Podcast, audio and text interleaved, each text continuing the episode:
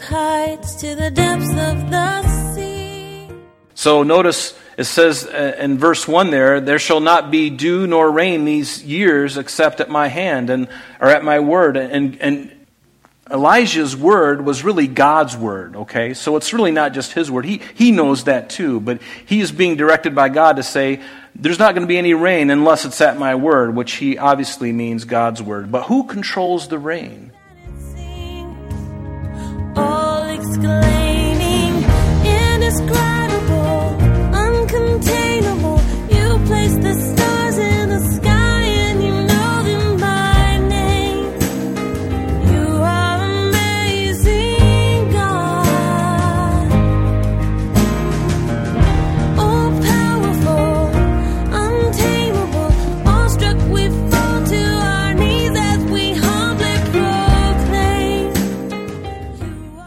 Welcome, everyone, and thank you for joining us. You're listening to Truth in Christ Radio, a Bible teaching radio ministry of Calvary Chapel of Rochester with senior pastor and teacher Rob Kellogg. Today, our scripture says, There shall be no dew nor rain these years, except at my word. This was a dramatic demonstration against the pagan god Baal, who was thought to be the sky god, the god of the weather. Elijah showed that through his prayers to the God of Israel, Yahweh was mightier than Baal. Elijah was not merely the prophet of this drought in the sense of prayer. He was the cause of the drought. He prayed and it happened. We as followers of Jesus Christ should always pray continuously. Now let's join Pastor Rob's teaching already in progress. Each one of them from these different nations all had their favorite gods. And so now he's got the International House of Idolatry, or the International House of Pancakes, or the International House of Idolatry right in his own Jerusalem. And he didn't turn from it. And, and um, the Lord rebuked him for it. But it can happen. Even to a king like Solomon, who the Bible says was the wisest man on the earth. And yet, even the wisest man on the earth, if he's not careful, can be tripped up. And that's just proves and goes to show you that we need to walk with Jesus moment by moment, day by day. We can't let our guard down because the enemy is like a roaring lion seeking whom he may devour. He doesn't need any new tricks. The old tricks work very well, and he's only got a couple. He's got a couple of them, and he uses them, and they're so effective, especially against the natural man. The natural man is, is, is like a sitting duck to Satan's devices. But the spiritual man can fall too if he's not careful. The spiritual woman can fall if she's not careful. That's why Jesus said, Abide in me. Abiding means staying with. We, we, we can't depart. We can't let a day go by and so Solomon's heart was led away, just like these other kings. And yet, what was the warning from the scripture for all the kings? And you've heard me quote this scripture so much, and it is a really important one. If you don't have this at least memorized, write down the, this phrase because you will find that you will, you'll come back to this often because it was the root problem. And it's in Deuteronomy chapter 20, verses 16 through 18. It's, it's God's warning to his people. All of them, Judah and Jerusalem, everybody, all of Israel. But notice what he says, again, Deuteronomy 20, verse 16 through 18. And this is what he told them before they even came into the promised land. He said, But of the cities of these peoples, which the Lord your God gives you as an inheritance, you shall let nothing that breathes remain alive, but you shall utterly destroy them. Yes, God was going to use the Israelites as his hammer of judgment against those seven nations of Canaan because of their hundreds of years of idolatry. And finally, it had come to pass where God is like, enough is enough. I've given them a lot of rope, I've given them much space to repent. But they are not repenting, they're not turning from it. And because I care about them and I care about everyone who's watching. I have to judge them. And I'm going to use my own people to do it. And this is hard to hear, but notice he says, But you shall utterly destroy them the Hittite, the Amorite, the Canaanite, the Perizzite, the Hivite, the Jebusite, just as the Lord your God has commanded you. And here's the reason why it's not just because God is a bigot and he doesn't like other people. It's not just because God chose Israel and the Jews as his own special people and everybody else not so much. No, it has nothing to do with that. Here is the only reason God is doing this. Verse 18, lest they teach you to do according to all their abominations which they have done for their gods, lowercase g, thank you very much. and you sin against the Lord your God. That's what it was all about. He wanted to keep them pure. He wanted them to be a witness. After all, he gave them the very oracles of God. I mean, these are Jewish prophets. It's a Jewish book, most of it. So that's the reason why. And then I'll look in verse 32, back in our text here, in verse 16 of 1 Kings. Notice, so now uh, Ahab sets up an altar for Baal now in the temple of Baal. So he, Baal's got his own temple now which he had built in Samaria, and Ahab made a wooden image. And Ahab did more to provoke, notice this, put a star by this or underline it. Ahab did more to provoke the Lord God of Israel to anger than all the kings of Israel who were before him. Amazing. Everyone who was before him, this guy did even more. So God was not very pleased with him. And so we're going to skip over verse 34 because it, it, we're going to go right on. So, what does God do? God sends a prophet. Ahab is not listening. He's totally given over. His wife is encouraging him. And now he's got no spine, no backbone to stand up and say, Nope, this is not right. I'm sorry, Jezebel. No, he goes along with it and continues. So finally, when a, when a conscience is seared and when somebody is not listening and they're not watching and they're not hearing, God will send somebody, and he sends Elijah. And we see the beginning of his ministry here in chapter 17. But before we get into this, um, there's some things we got to understand about Elijah. Because Elijah and John the Baptist, their, their lives were somewhat intertwined by prophecy. And I think you'll know this before we get too, fur- too much further in here, because before John the Baptist's death, before John the Baptist was murdered by Herod Antipas, Jesus said the following concerning him. And it's recorded for us in Matthew 11.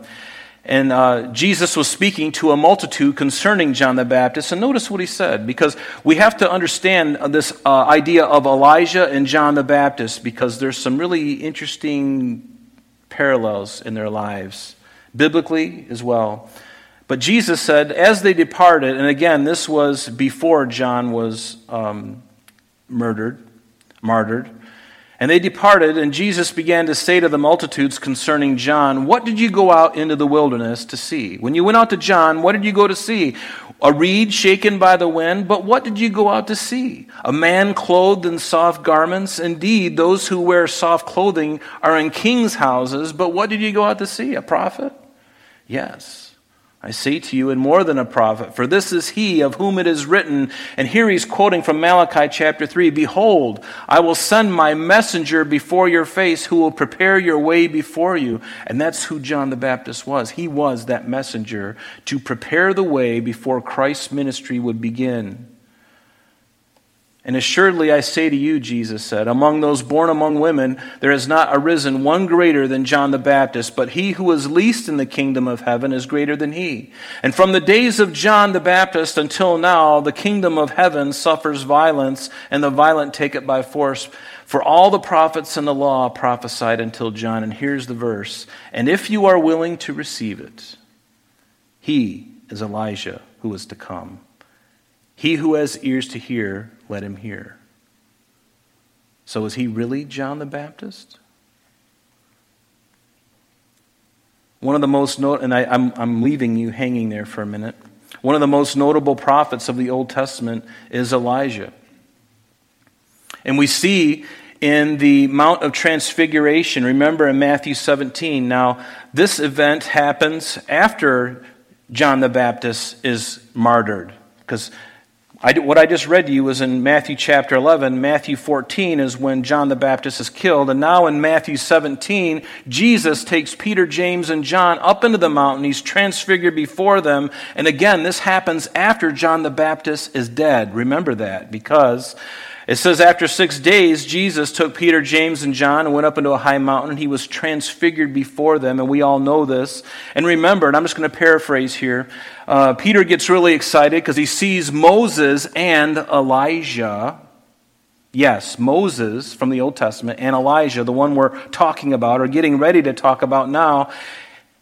And he's there talking with Jesus, and his disciples are sleeping, and they wake up and they see that he's talking to them, and they're all excited. And Peter, of course, is the one who says, let's, let's get three Coleman tents and build them right here, and let's all have you guys. And, and of course, he was wrong, putting the, those guys on the same level as Christ, which is not a good thing to do.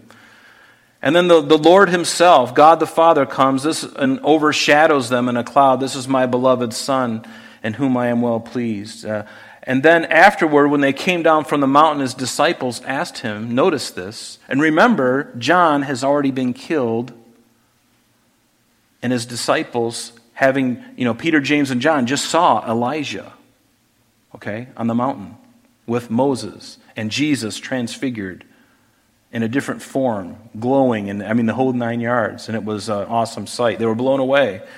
But his disciples asked him, saying, Why then do the scribes say that Elijah must come first? And Jesus answered and said to them, Indeed, Elijah is coming first and will restore all things. But I say to you that Elijah has already come. And they did not know him, but did to him whatsoever they wished. Likewise, the Son of Man is also about to suffer at their hands. And then verse 13 says, Then the disciples understood that he spoke to them of John the Baptist. So is John the Baptist coming first or is he coming later? Well, both. And I'll explain why. And they were likely confused because John the Baptist resembled Elijah. John the Baptist wore camels, uh, clothed in camel's hair with a leather belt around his waist. And in 2 Kings chapter 1 verse 8 it tells us the same thing about Elijah that he was a hairy man wearing a leather belt around his waist. So, very similar in appearance. But John the Baptist came in the spirit and power of Elijah. Do you understand? John the Baptist came in the spirit and power of Elijah, but was not Elijah himself. In fact, remember when Gabriel came and spoke to Zacharias, John the Baptist's father, when he was in the temple before he was born, before John was born? The angel said to him, Don't be afraid, Zacharias, for your prayer has been heard. And he goes on and talks about John, how he would be filled with the Holy Spirit even from his mother's womb. But then he said something in verse 17 He will also go before him in the spirit and power of Elijah.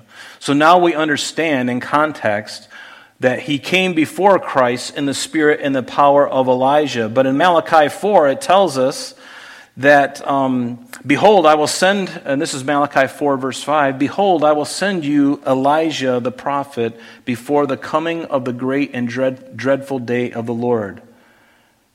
What do you think that is? The second coming. In that tribulation period, before Jesus will come back he will send Elijah the prophet, the, the real Elijah the prophet, the one that they saw on the Mount of Transfiguration. That Elijah. John came in the spirit and power of Elijah, but Malachi tells us after the fact, way after the fact, that, or I'm, I'm sorry, he tells us that he's going to come before the great and dread, dreadful day of the Lord, which speaks of a very end time event that hasn't even happened yet. So John will come in the spirit and the power of Elijah. And Elijah himself will also come before Jesus' second coming. We believe that this Elijah, the one that was that we're talking about now in chapter 17, the same Elijah that was killed, or I'm sorry, that, uh, um, that, that we saw on the Mount of Transfiguration, excuse me, and also perhaps these two witnesses in Revelation 11 Remember in Revelation 11, in the halfway through the tribulation period, there's going to be two witnesses. it's very likely that they're going to be Moses and Elijah. They do similar miracles. So he is going to come a second time, and it's yet future to us. So now in 1 Kings chapter 7, we'll see the Lord using him to proclaim a drought throughout the land due to Israel's sins. We'll also see the Lord provide for Elijah in some really unusual ways. And, and this really encourages me because God's arm is not short. His arm is not short. His strength is not short. God's ability is not lessened in any way. And I think as we read this, we're going to see some really interesting things. Notice in verse 1 it says, And Elijah the Tishbite of the inhabitants of Gilead said to Ahab, As the Lord God of Israel lives, before whom I stand, there shall not be dew nor rain except these years, except at my word. And so now we see God bringing judgment uh, upon, or, or getting their attention anyway, and he's telling Ahab this. And Elijah, his name means God is Yahweh or God is Jehovah. And Tishbite literally means captivity. And this is an inhabitant of Tishba in Gilead. And the exact location is not known, but we know where Gilead is. If you were looking at a map of Israel and you had the Sea of Galilee and then the Jordan River and then the Dead Sea, over on the eastern side of the Jordan River is a mountain range. And that is called Gilead. And that's where Elijah was born, and that was the place where he grew up and came from. So, one of the meanings of this word Gilead is someone who is called a, also uh, someone who is called a Gadite. Remember the tribe of Gad? Gad, Reuben, Gad, and the half tribe of Manasseh? Remember them? And they settled. When Israel came into the land, you remember what happened? They're all standing there at the Jordan River, about ready to go over westward into the promised land. And these three tribes looked at the land over on the east side of the Jordan River and said, You know, this looks pretty good. I know God said that that's a land flowing with milk and honey, but you know what? Our cows are really liking this deep, lush grass. And they're liking all this stuff over here. You know, Let's settle over here. And these three tribes decided to settle there. And Moses, hearing from God, says, Listen, if you guys are going to settle over here, you got to make sure that you get your brothers installed in their locations before you come back and settle here. Because otherwise, they'd be copping out and letting them fight these battles. And God says, Oh, no. If you want this second if you want this second place, I, I, want to give you the, the very best place, but if you want this second best place, you have to go in and help your brothers conquer the land first, and then you can come back and inhabit those lands. And so they agreed. They agreed to it. Now, the problem with this is, you know, when we look at, the, and again, I, I'm probably making a big deal out of this, but I think there's a lot in names. And when you look at Tishbite, and, and, and, it, and it means, you know, captivity, or excuse me, um, Tishbite means captivity, and now Gilead uh, literally means um, uh, is someone who is from Gad. I started putting two and two together, and I thought about what happened in Numbers 32 because that's what happened. They decided to settle on the eastern side of the, the, of the Jordan River instead of going into the promised land on the western side. And why is that a big deal? Because they were compromising. God wanted to give them the very best. They chose second or third best. And it never bodes well when we scorn the Lord's best for us. When we choose to do something else, when He says, I want you to do this. If you do this, I'm going to really bless you. It's going to be great. I know it doesn't seem like it right now, but you'll have to trust me. So then there requires faith. And then if we follow through, we are going to get blessed. But these people decided no. And the reason I bring this up is because when Israel first, when the northern ten tribes went into captivity, the first ones that, they were, that were picked off were those ones on the Reuben and Gad and half tribe of Manasseh on the eastern side of the Jordan River. They were the first ones to be taken to captivity. And I don't think that's any um, coincidence. They, they made that choice. I'm going to compromise. I'm, I'm going to be in this other place, and I'm going to be in this place where my brethren aren't going to be able to defend me because we got this big valley and this river going through it. But we like this other place, and God allowed them to do it. But it brought them into great trouble, and it got them into a lot of trouble. But I love what James says every good gift and every perfect gift is from above and comes down from the Father of lights. He wanted to give them the very best. They chose second or third best. Remember that. Always be obedient to God in doing the one thing and allowing Him to take you into the very best thing. Because when we settle for something less or something that's not what He wanted or, or the very best for us, then we are going to be in trouble. That's somewhere down the line, we're just going to dry up. So notice it says uh, in verse 1 there, there shall not be dew nor rain these years except at my hand and or at my word. And, and Elijah's word was really God's word, okay? So it's really not just his word. He, he knows that too, but he is being directed by God to say, there's not going to be any rain unless it's at my word, which he obviously means God's word. But who controls the rain?